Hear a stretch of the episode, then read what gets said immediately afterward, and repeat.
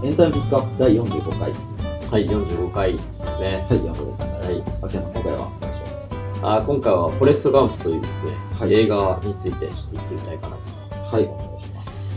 ということなんですけど、フォレスト・ガンプっていう映画、これね、結構昔の映画なんですけど、知ってますか？いや、聞いたことないですね。よくないですよね。はい。うん、これ94年公開のアメリカ映画。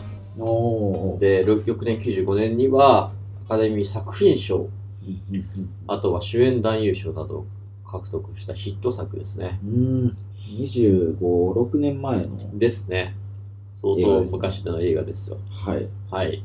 これはあのトム・ハンクス演じる主人公のフォレスト・ガンプうんが、まあ、アラバマの、えー田舎に生まれて成長していく、まあ、反省を描いた作品ででして、うんはい。はい。で、ガンプっていうのは、えー GUMP ですね。うんアラバマの方言で、うん薄のろとか、ほう間抜けとかっていう意味を指すように、まあちょっと少し頭は足りないけど、純粋に一途でうん憎めない性格の男、うんフォレスト・ガンプっていうのが、まあ、知らず知らず知らずのうちに大成功を収めていくというドラマえー、なんですよね。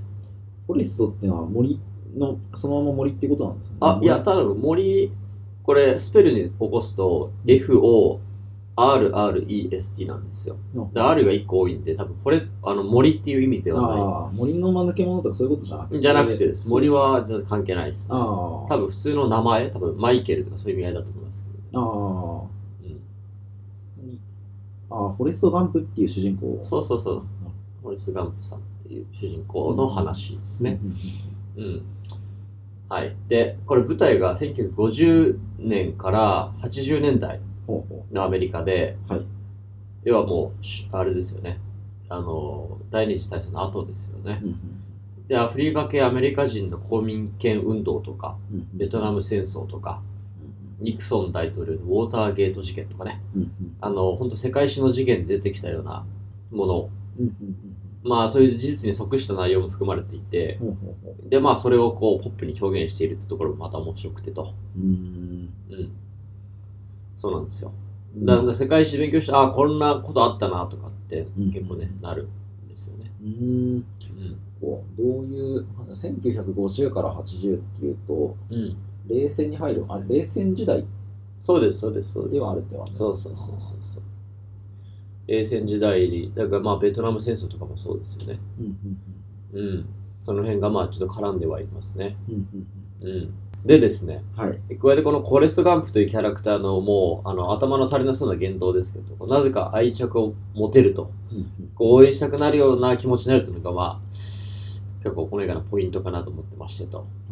はい。結構激動の時代っていうんですかなんかうんいろいろ変わっていく時代、うん。その時のアメリカってどんなだったんですかアメリカのああ、そういう意味では、まあ、さっきね、ちょっとその、さあの、冷戦後の世界っていうふうに言いましたけど、うん。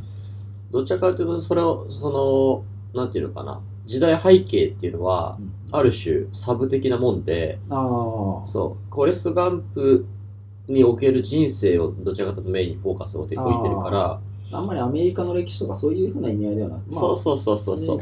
事事実に即してというかその、うんまあ、事件実際にあった事件があって、うん。まあ、それが出てくることでなんか本当に存在しているかのようなというかそうそうそうそうそう。実際にいそうな感じが出てるっていうふうなそういうことです。そうですねうん。あくまで本当に現実の中で生きてるフォレスト・ガンプっていうキャラクターのうん。人生を描いてる、そういうことですね。はいそうそうそじゃあそんなフォレスト・ガンプどんどんなふうにう。うん。生きていくんですかって、えっと、テーマで言うと成功って話なんですかねそうですね。成功っていうところの話だと思ってて、これは。ほうほうほうでですね、この映画を語る上で欠かせないのが、このヒロインの女の子のジェニーっていう存在なんですよね。はいで、このジェニーっていうのが、このフォレスト・ガンプと、えー地元アラバマが一緒の、まあ、いわゆる幼馴染ですね。で、彼女は、えーフォレスト・ガンプが思いを寄せる相手なんですよ。うんうん。フォレスト・ガンプは好きなはい。女の子だったんですね。ちっちゃい頃からちっちゃい頃から。そうそうそう。で、まあ、ジェニーは幼い時から少し思わせなところがあって、うんまあ、世の中の流行になっているものうんというのに飛びついていくわけですよ。はい。うん。で、ある時は、まあ、今時のお女子大生にね、ジェニーがなり、うん。で、ある時は、あの、エルビス・プレスリーとかがね、流行った時代、アメリカでね、うんうんその時代にちょっとシンガーソングライターにこうんう、えー憧れたりとか。うんうんで、あとはあの当時ヒッピーっていうのがありましたよね、アメリカうん。ね。あうん。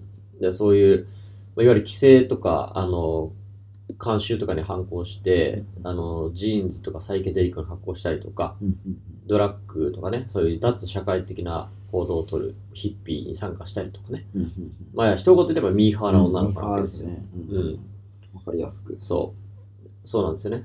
で、ただこう、流行り物をね、あの追いかけた先に、自分の本当の姿っていうことが見出すことができずう、ん自分を見失いかけるわけですね。うん。あ本当にありがちな、うん。普通の女の子っていうそうそうそう。普通の、まあ、ミーハーな女の子。で、うん結局その、その時その時のものに飛びついていったけど、じゃあ自分が本当にね、向かいたい方向性とか、やりたいことっていうものが結局分からず、ね、あの、そういう形になるわけですよ。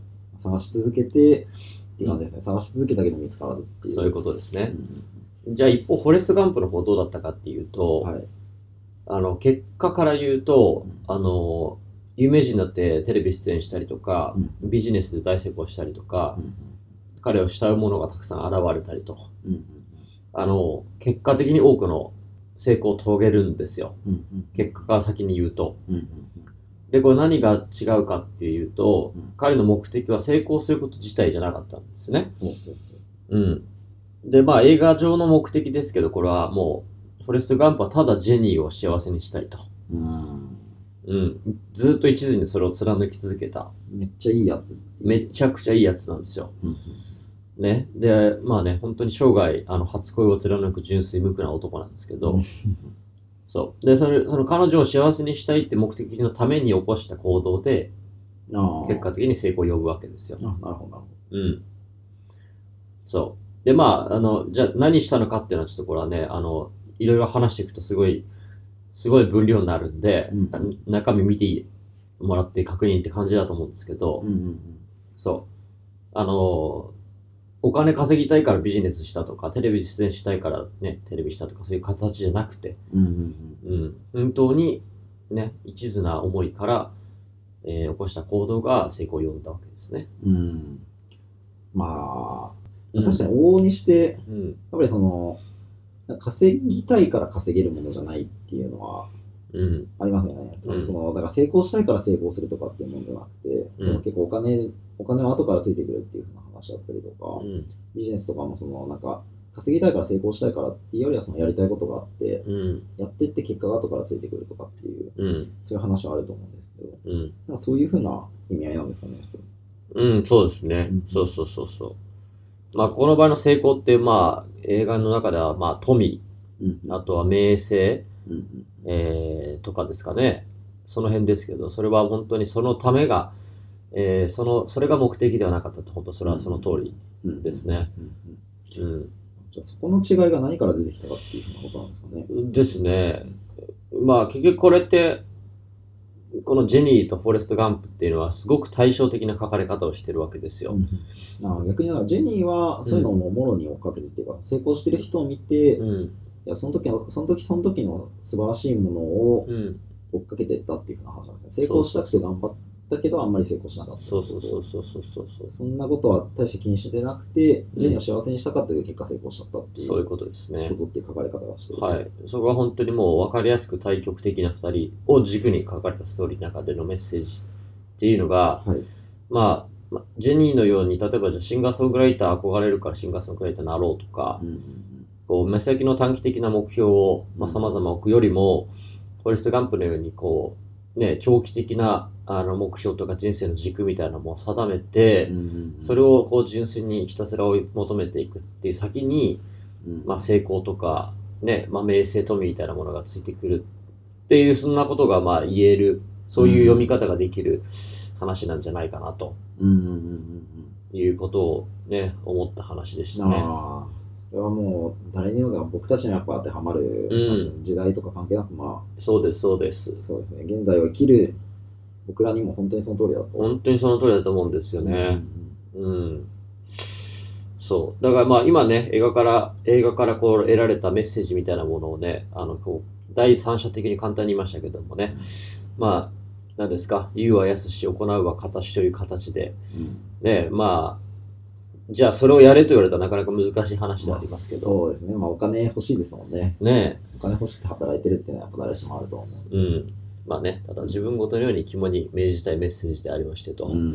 大切にしていきたいですね。そう、これは本当にもう一番って言っていいぐらい好きな映画なんです、これは。ああ。大事、大事なことがすごい、そうですね。そうそうそう、書かれてる映画でしたね。ちょっとそうですね、難しいところではありますけど、はい皆さんも映画を見て、はいその大切なことが何だったかっていうのを、ええもう一度振り返ってみてはいかがでしょうかですね。はいはいいうことでよろしいでしょうか、ね。はい。